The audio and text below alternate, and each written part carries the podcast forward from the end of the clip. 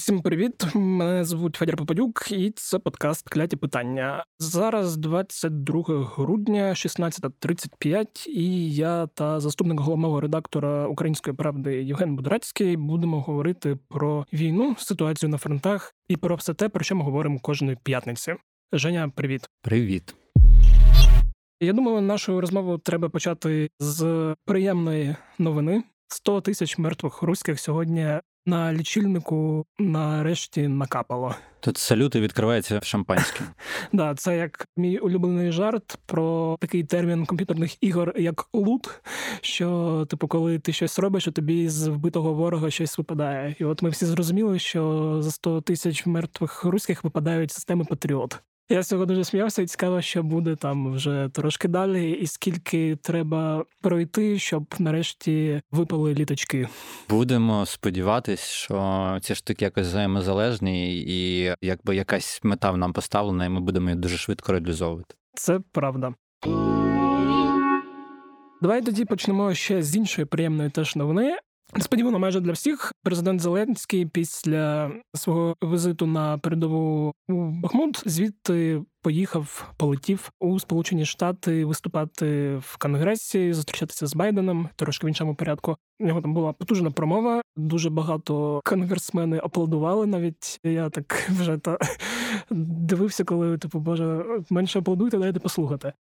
І по його візиту ми дізналися про нову допомогу від Сполучених Штатів, яка є дуже-дуже приємною. Так, ти знаєш, якщо вже там порівнювати з приводу аплодисментів і всього іншого, я думаю, багато хто з більш дорослих наших слухачів, напевно, так само, як і я, навряд міг уявити, що наступним після Віктора Ющенка, виступаючим перед американськими конгресменами, буде саме така людина, як Зеленський, і буде отримувати ще більшу кількість оплесків. Да, давай поговоримо про ціль візиту цього, про його важливість в плані підтримки у України і Збройних сил України на полі бою, бо я про «Патріоти» вже сказав, але це не тільки. Про «Патріоти» можна говорити взагалі дуже довго, тому що ми неодноразово про них говорили.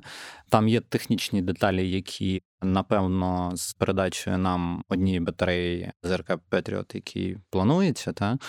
Тобто він вже погоджений. Нашим ще хлопцям і дівчатам треба просто обучитись на ньому працювати. Угу. І вони до нас прийдуть. Власне, сам факт того, що це одна батарея, він багато в чому свідчить, що американська збройна галузь просувається.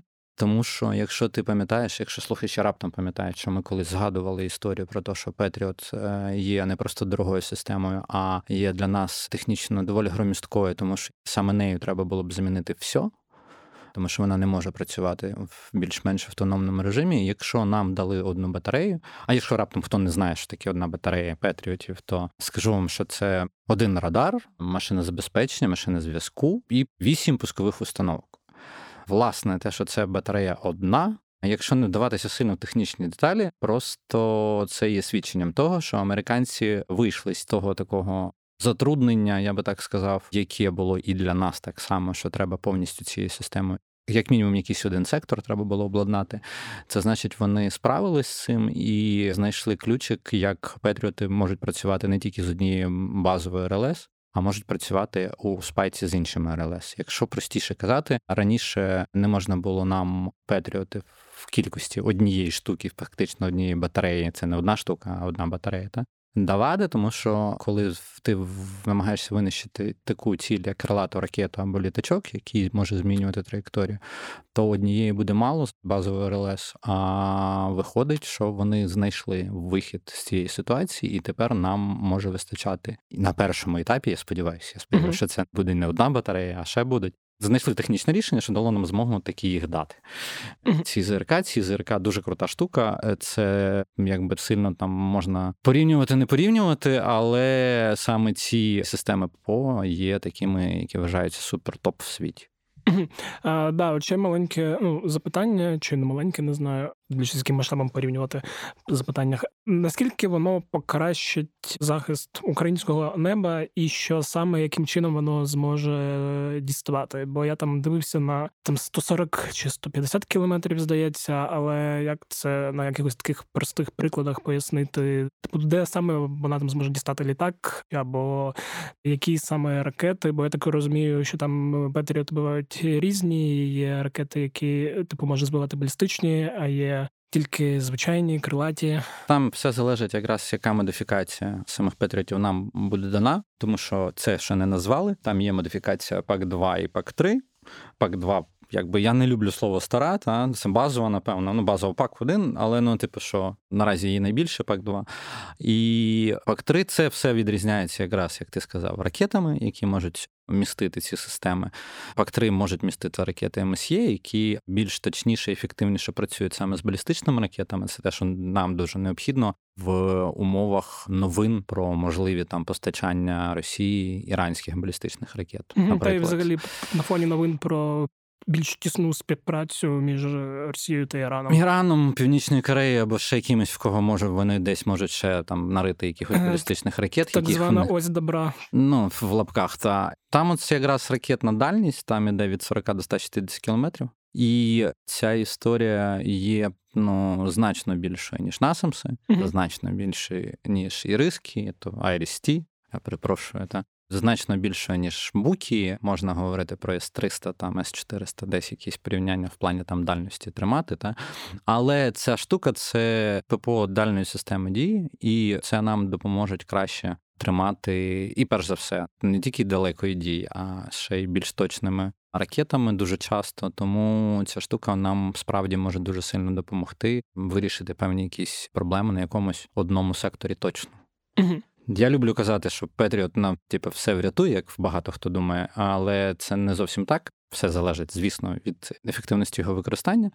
І, вибачте, не хочу нікого розчаровувати, але 100% гарантії збиття всіх ракет не дасть жодна система. Але те, що тут відсоток збиття значно більший, значно дальший, і це може нам сильно допомогти, як мінімум, в тих штуках, які називаються масованими ракетними обстрілами з території Росії чи Білорусі, чи Каспію, наприклад, там, де вони можуть їх робити. Я не знаю, до речі, от наш епізод, коли буде виходити, тому що ми маємо інформацію там з наших джерел з розвідки, та, що от на днях може статися знову черговий масований ракетний удар, на жаль. Але от Патріоти в подальшому, звісно, вони не так, як всім здається, що вони все купили, все вже стріляють. Ні, на них треба ще навчитись працювати навчитись стандартно. Якщо дивитись, як вчились працювати наші західні сусіди поляки на них, то це там історія 9 місяців. Я думаю, що так, як показали українські військові і в умовах гарячої війни, яка є в нас, цей термін буде значно зменшений, і я дуже сподіваюся, що насправді на Патріотах наших хлопці і дівчата вже вчились якимось чином працювати ще за певний час до публічного оголошення, що нам їх дають. Ну, да, тобто там десь була заява про кілька місяців. Це речник командування повітряних сил, пан Юрій Ігнат про це говорив, що типу необхідно десь кілька місяців. Я сподіваюся, що відлік цим кільком місяцям почався значно раніше, ніж публічне оголошення. Да, а є що там проговорити по іншій допомозі від США? Там багато що є про що говорити, тому що, по-перше, ми отримали там ще певну кількість боєприпасів до наших РСЗВ, причому це говорить не тільки про Хаймерси, це говорить і про наші старі системи типу ГРАД, яких ми теж отримали доволі значну кількість, яка може нам, в принципі, доволі сильно підмогти. Я там десь читав, що, можливо, Сполучені Штати нашкрібли всі ці старі радянські системи по різних країнах далеких, сонячних, я не знаю. Ну, тобто це ж було проблема, що радянських БК стає все менше і менше, і для України важко їх здобувати. Я так розумію, скільки вони десь, ну, таку кількість зібрали. Ну, власне, з цією історією, з приводу, що шукають по всьому світу, шукаємо ми, шукають, як не дивно, і росіяни теж. Ми натикались, зараз точно не скажу про яку країну, здається, до речі, про той самий Іран. Якщо я не помиляюсь, я можу помилятись, там, якщо хтось, поправте мене. Але здається, що в нас була навіть така ситуація, коли наші хлопці на позиціях, з яких вибивали вбивали росіян, знаходили іранські снаряди, такі самі, які ми десь приблизно там, десь так само по всьому світу шукаючи, десь закупили. Тобто Іран нам снаряди офіційно не постачає. Він не постачає їх Росії, якби теж офіційно. Він взагалі відхрастується від цього, що може бути. Просто це може бути там умовно якась ще одна з гарячих точок або там популярних на ринку озброєнь країн, де просто і ми, і росіяни могли десь закупитись не разом, а десь там одномоментно з різних боків, там, скажімо, тобто що і ми купили там на території цієї країни. Ну, наприклад, Ємен, скажімо, там, от це країна, де могли ми закупити і могли вони закупити. Власне, і ми, і вони могли отримати там снаряди. Та сама історія США, я думаю, США прошуршали по всьому світу, їм значно простіше це робити, аніж нам, тому що в них на руках живі гроші, на відміну, ніж від нас, в яких в нас, на жаль, внаслідок війни не так багато, щоб ми могли прям заносити чемодани доларів і зразу щось там купувати. Тобто Сполученим Штатам з цим простіше, і я думаю, що їм шуршати по всьому світу в пошуках старих боєприпасів, які нам потрібні, трошки легше. І судячи з тих цифр, а там цифри йдуть по 50, по 60, по 70, по 100 тисяч боєприпасів тих калібрів, які вже є, скажімо, такими, що можна називати там рідкісними або дефіцитними, скоріше, це слово правильно буде. Тому, судячи з того пакету, який ми побачили, цей пакет доволі, ну, прям потужний, я би сказав. Не люблю таких слів, але насправді він доволі масовий, і там прям можна по кожній позиції, там по нових хаймі, по кугарам. Ми отримали там бронемашини, ми отримали там снаряди, ми отримали там снаряди нової формації, типу JDAM. Це теж важлива штука, яка робить... Це про яку я згадував минулого епізоду, воно тоді ще тільки... Так, воно ще тоді підгулювало, але наші джерела підтверджують, що такі воно в пакеті є. Це така штука, яка робить звичайні некеровані авіабомби керованими і з похибкою до там 10 метрів, і які можна прикручувати до ще радянських, по суті, літаків, на яких ми літаємо. Тобто там на Міг-29, на Сушки, що можна прикручувати ці штуки. Тобто ми можемо більш точніше працювати, більш далекобійно часто працювати. Ті цифри, які я бачив, 70-80 кілометрів, я жодного підтвердження поки що не знайшов в якихось умовах бойових дій. Власне, це складно знайти, але, як говорять експерти, мова може йти про точно 40-50 км, десь приблизно дальності там максимальної, яка може нам допомогти розбивати там позиції ворога набагато краще, ніж це виходить зараз. Ми отримали знову ще там набір ракет протирадіолокаційних «Харм», ще трошки ми їх отримали. Тому я би сказав, що це прям дуже хороший пакет, який нам точно стане в нагоді. Це чудово, бо я пам'ятаю наші перші такі розмови, коли ми там казали про те, що нам треба більше зброї, іначе от... Тут ні, нам треба більше зброї, нам все ще треба більше зброї. Але тут так за відчуттями, що дали... Нормально. Власне, це про більше зброї. Тут недавно наш головнокомандувач пан Залужний говорив певну цифру, да, там в західних ЗМІ, в «Економіст», який минулого разу там обговорювали. Він сказав про 300 танків, 500 того, 700 того, та? І всі такі почали рахувати, і військові експерти сказали, що щось маловато, та, знаєш. А потім вже Резніков, наш міністр оборони, так уточнив, що це мова йде виключно про необхідні бойові машини, виключно для однієї планованої операції. Тобто це не йдеться про всю війну, що нам цього вистачить, бо там цифри справді такі, що нам би не вистачало. Але якщо під одну операцію, то, в принципі, я думаю, що немає взагалі меж досконалості, тому чим більше буде давати, тим більше ми будемо тішитись. Зрозуміло. Тоді рухаємося далі. Ще от в контексті зустрічей з паралельного світу, я там думаю, схожу убогу зустріч Путіна та Лукашенка ми проговоримо в кінці. Єдине, що тут я зараз хотів проговорити, там була зустріч президента країни-агресора зі своїми генералами Шойгу, Герасимовими і так далі. І після цього, там вчора, буквально 21 грудня, з'явилися в російських ЗМІ новина про збільшення чисельності військ в Росії. То вони тепер хочуть, щоб в них було вже 1,5 мільйона людей. Це плюс 300 тисяч.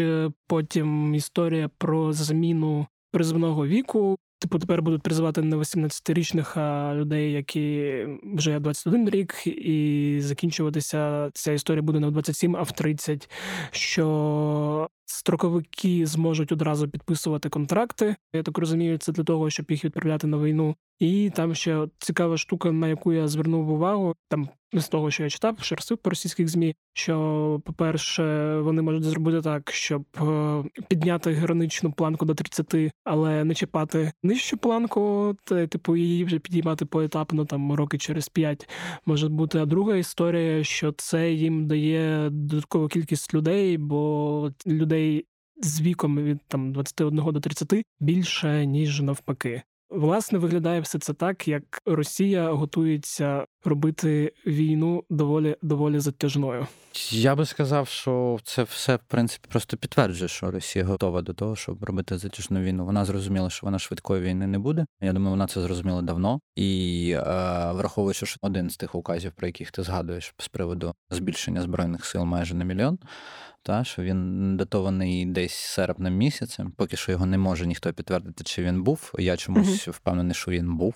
Тому що це все входить в канву того, що відбувається. Тобто їм максимально треба жива сила, живої сили у якості добровольців, як ми побачили ще там на історії з 3-м армійським корпусом, в них доволі складно нашкребсти, тому вони шукають всі елементи, які можуть їм допомогти взагалі нашкребсти армію, яка кількісно зможе виконувати ті завдання, ті там божевільні плани, які вони собі намітили. Тому ці всі історії і про підвищення там віку строковиків, і про цифри можливої там збільшення штатної чисельності російської армії, і історії там про розширення мобілізації і про все інше. Це все от просто, от, знаєш, так, типу, одна ланка, одного великого ланцюга, який просто є окремим свідченням того, що вони від нас відставати не збираються. Да, я думаю, це просто важливо проговорити для тих, хто думає, що там до закінчення війни залишилось от-от, півроку, чи там ще щось, що виглядає все так, що це все дуже і дуже надовго, і Росія до цього готується. І готується відкрито, і да, от я зараз дивлюсь, що от зміна віку призивників – це плюс 300 тисяч потенційних, пробачте за тавтологію, призивників. От, тому, да, це просто важлива тема, про яку слід знати, що ну, все це скоро закінчиться. Ну, да, ми просто за темами, які там мобілізація в Росії, як знаєш, крутилась на місці, да, нарешті це, по суті, все стало очевидним, що вони там собі надумали. Те, чого ми очікували, те, що ми там прогнозували і отримували своїх джерел, воно просто підтвердилося. В принципі, для нас, на жаль. Тому що це свідчить про те, що чим вони більше будуть робити свою армію, тим тяжче нашим хлопцям і дівчатам буде з цією всією навалою боротися. Да, тут трошки це зачепили, бо важливо було. Давай перейдемо до теми, яку ми відкладали вже кілька разів, про яку трошки почали говорити тиждень тому, і яка там серед багатьох військових експертів була такою теж обговорюваною, це Запорізький напрямок. Так, ми нарешті до нього прийшли. Ми вирішили, що знову відкладати ми його не будемо, і все-таки ми проговоримо його. Власне, я думаю, що багато хто з слухачів читає або заглядає в новини і дивиться на це вже магічне слово Мелітополь, да, яке майже завжди і всюди у нас тепер почало звучати після Херсону, типу як можлива майбутня точка якогось там нашого контрнаступу. Не думаю, що я можу розкрити якийсь секрет, що така річ розглядається, оскільки про це знають і українські, і російські військові, оскільки на Запорізькому напрямку було сконцентровано з обох боків доволі великі сили. І це може свідчити про те, що Запорізький напрямок в будь-який момент може активізуватись. Ну і мені здається, що просто вже через те, що фронт став набагато меншим там в порівнянні після звільнення Херсону, після звільнення Харківщини, то вже місць, куди рухатись далі, залишається не так багато. Якщо говорити про Запорізький напрямок, давай почнемо з того, чому він важливий нам. Давайте одразу за дужки, щоб не було там коментарів в стилі, що нам важливо все. Так, нам все важливо. Тільки для того, щоб виконувати воєнні цілі, Є такі напрямки, які є супермега важливими. Про цей напрямок згадували вже минулого тижня, в тому числі і головнокомандувач Залужний, і говорилось про Мелітополь, до якого нам зараз ще 84 кілометри. Це дуже і дуже багато. Тому якимось прямим наступом це дуже тяжко реалізувати. Ну, враховуючи, да, кількість зусиль, які доклали росіяни, щоб там окопатись, ущільнити всі лінії, скільки вони людей нагнали і все таке. Власне, от в тому той річ, що ми можемо говорити тільки про те, чому цей напрямок важливий. І якими методами, ну, я думаю, що це було б дивно з нашого боку говорити про те, якими методами ми можемо воювати. По-перше, тому що ми не є експертами. По-друге, а нащо взагалі якісь методи проговорювати, якщо ти будеш, по суті, там, якимось чином розповідати, що наші можуть зробити. Я думаю, що, перш за все, ми скажемо так, що вихід до Мелітополя буде для української армії показовим в плані того, що, по суті, він розіб'є сухопутний коридор до Криму. Він його не розіб'є остаточно, але він поставить повністю під простріл всіх доріг і всіх комунікацій транспортних і логістичних, фактично в Крим. Угу. Над Азовським морем, до Чорного моря, до Криму, сухопутну дорогу, поставити під вогневий контроль. Це одна з важливих завдань, які може бути там якимось чином здійснене, якраз якщо дійти до Мелітополя, та якимось таким чином. Це чому важливо з нашого боку, чому запорізький напрямок дуже сильно важливий нам, якщо говорити про мету наступу. Чому нам важливо захищати запорізький напрямок раптом, якщо росіяни туди підуть і вони вирішать той запорізький напрямок активізувати? Треба розуміти, що, по суті, їм так само потрібна подушка, їм треба трошки вище, по-перше, той самий Мелітополь і той самий Бердянськ, трошки відсунути нас з цих місць, щоб почувати себе більш спокійно, тому що в них зараз проблема з логістикою через Кримський міст. Угу. І поки ця проблема, скільки б вони туди не їздили, скільки б там Путін не катався на мерседесах, вона ще не вирішена. Там дорога є ускладненою, тобто постачання є ускладненим, тому сухопутний коридор для них зараз є надважливим для постачання всіх своїх угрупувань як в Криму, так і на сході України, по суті. На півдні України, точніше. Я тут, напевно, не буду говорити прям про якісь прям свої роздуми з приводу запорізького напрямку, просто згадаю, щоб мені потім не приписували, що я таке собі придумав. Одну з статей ще в листопаді місяці перед звільненням Херсону, яку написав відомий військовий пан Забродський, який разом з Залужним декілька разів писав статті для «Укрінформу», наприклад, публікації, враховуючи, що Залужний фактично з українською пресою не спілкується, то це такий важливий показник, що, як мінімум, таку аналітику декілька разів вони писали. І пан Забродський тоді, в листопаді ще, видав можливий сценарій подальшого розвитку подій, і там Запоріжжя, воно було одним з основних для росіян, якщо вони захочуть виконувати завдання максимум. Виглядало це приблизно так, тобто в них найбільша проблема – це наше ударне угрупування на Сході, угу, яке фактично нам захищає зараз Донбас. Для того, щоб їм його закрити, їм потрібно максимально оточити і позбавити постачання з правого берега на лівий. В лоб, так як вони атакують, поки що малими силами кожен населений пункт в них не виходить, тому вони, якщо зберуть якось великі сили, вони можуть це зробити з двох напрямків. Тобто піти по напрямку Запоріжжя-Дніпро з одного боку, це по суті з півдня, а з другого боку, з півночі, вони можуть піти на Суми-Полтава-Дніпро.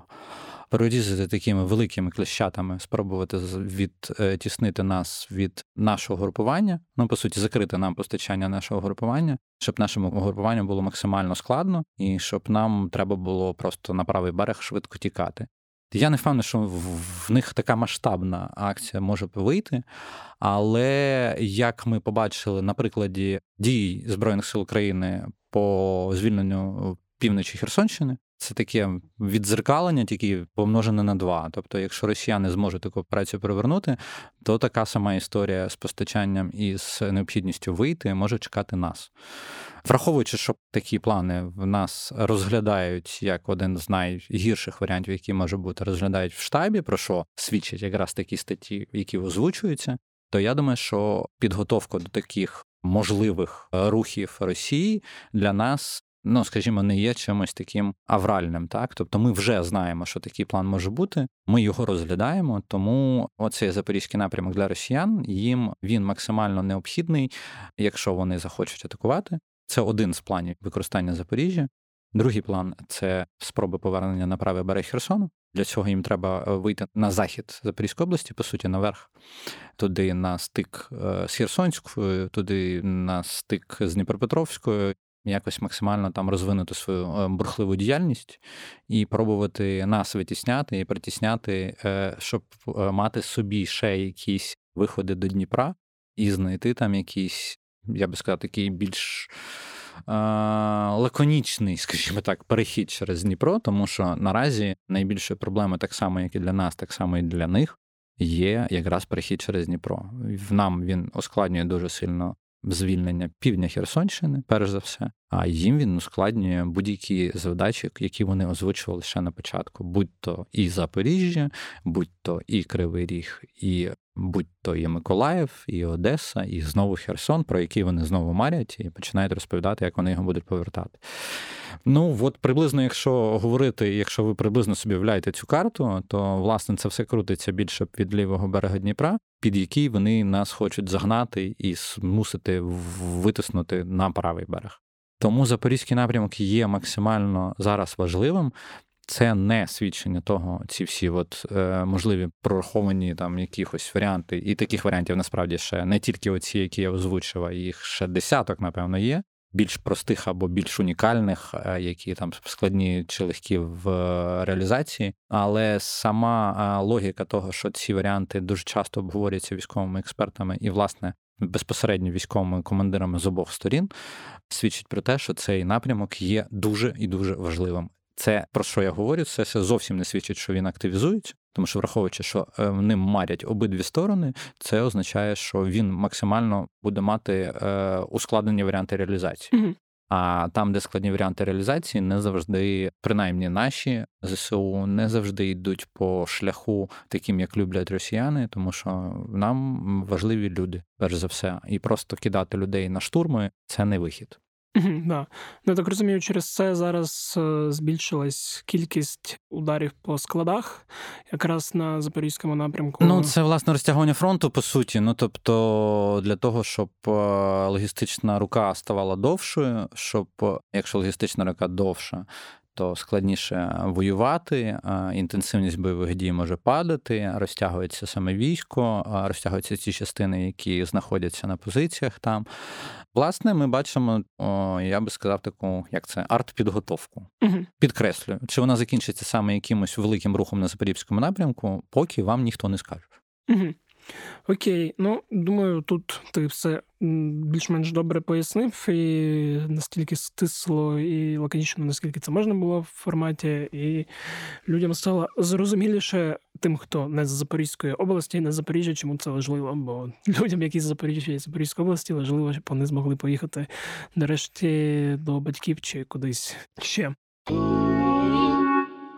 Давай тепер поговоримо про фронти, що змінилося за тиждень, і деяка ситуація. Знову ж таки, в першу чергу цікавить Бахмутський напрямок і що там. Ну, власне, якщо ми говоримо про фронт, то ми бачимо невелику активізацію з боку росіян, але вона завжди впирається от в те, що в їх... скажімо, там, експертних і неекспертних колах люблять називати словом «розпутіться». Да? Тобто, власне, в активних бойових дій з використанням великої кількості бронетехніки доволі складно проводити наразі. Це факт, тому все ускладнюється, все ув'язується, причому в прямому сенсі цього слова. І ми бачимо певні рухи, певні населені пункти. Якщо говорити про Бахмут, я би тут навіть про ситуацію на фронтах би довго би не зупинявся саме цього тижня, тому що, по суті, їх можна сказати так, під Бахмутом ми можемо втратити надовго чи ненадовго, не знаю, тому що ми дуже часто повертаємось в ті населені пункти, які втрачаємо зараз. Декілька сіл південніше Бахмута, Натомість росіяни можуть втратити декілька сіл важливих в районі Кремінної. Тобто, якщо так говорити баш на баш, ми отримаємо, тому що в нас іде наступ, а в районі Кремінної росіяни максимально намагаються відтягнути наші сили з того наступу і атакують там в районі Білогорівки, в районі там Сіверська і так далі, для того, щоб розтягнути нашу лінію атаки. І їх там більше, і це якби ми всі прекрасно розуміємо, що їх там більше, їх там доволі багато. І от по всій лінії, починаючи з Вугледара, ну там і наверх, так, аж до самої Сіверська і так далі, до Кремінної, їх дуже багато. Тому вони з одного боку намагаються довбати по Бахмуту, з другого боку вони прям активно цього тижня почали артою поливати Вугледар. Угу. Тобто з Вугледаром вже починає ставатися те, що ми бачимо в Бахмуті. Тобто, коли вони стопоряться, коли погода їм не дозволяє рухатись, вони починають насипати артою. І це велика, до речі, показова історія, коли як тільки в них не може відбуватись ніяких бойових дій сухопутних, це майже, ну там, з великою ймовірністю, що це виливається в артобстріли і руйнування наших населених пунктів. Просто часто хаотично і часто зовсім без якихось цілей. Я не буду навіть казати про цивільні цілі, які вони розвалюють, а просто хаотично палять. Ну, ми це побачили на Пригожині, який намагався там цирк влаштовувати під Бахмутом, так? Коли Зеленський тільки приїжджав. Ну, по суті, вони просто валили, аби валити. Ну, тобто там навіть в тих пострілах, які були, по суті, зафіксовані на відео, хтось дивився на Пригожина. Я, наприклад, звертав увагу на людей, які працювали з артустановками, і ніякого націлювання, ніякого нічого там не було. Це просто була хаотична пальба просто в район Бахмута і все. Куди вони потім з тими вистрілами потрапили, їм, по-моєму, було плювати. Угу. Мені тут ще цікаво, який там, я не знаю, як правильно сказати, паритет по артилерії, наскільки ми їм відповідаємо.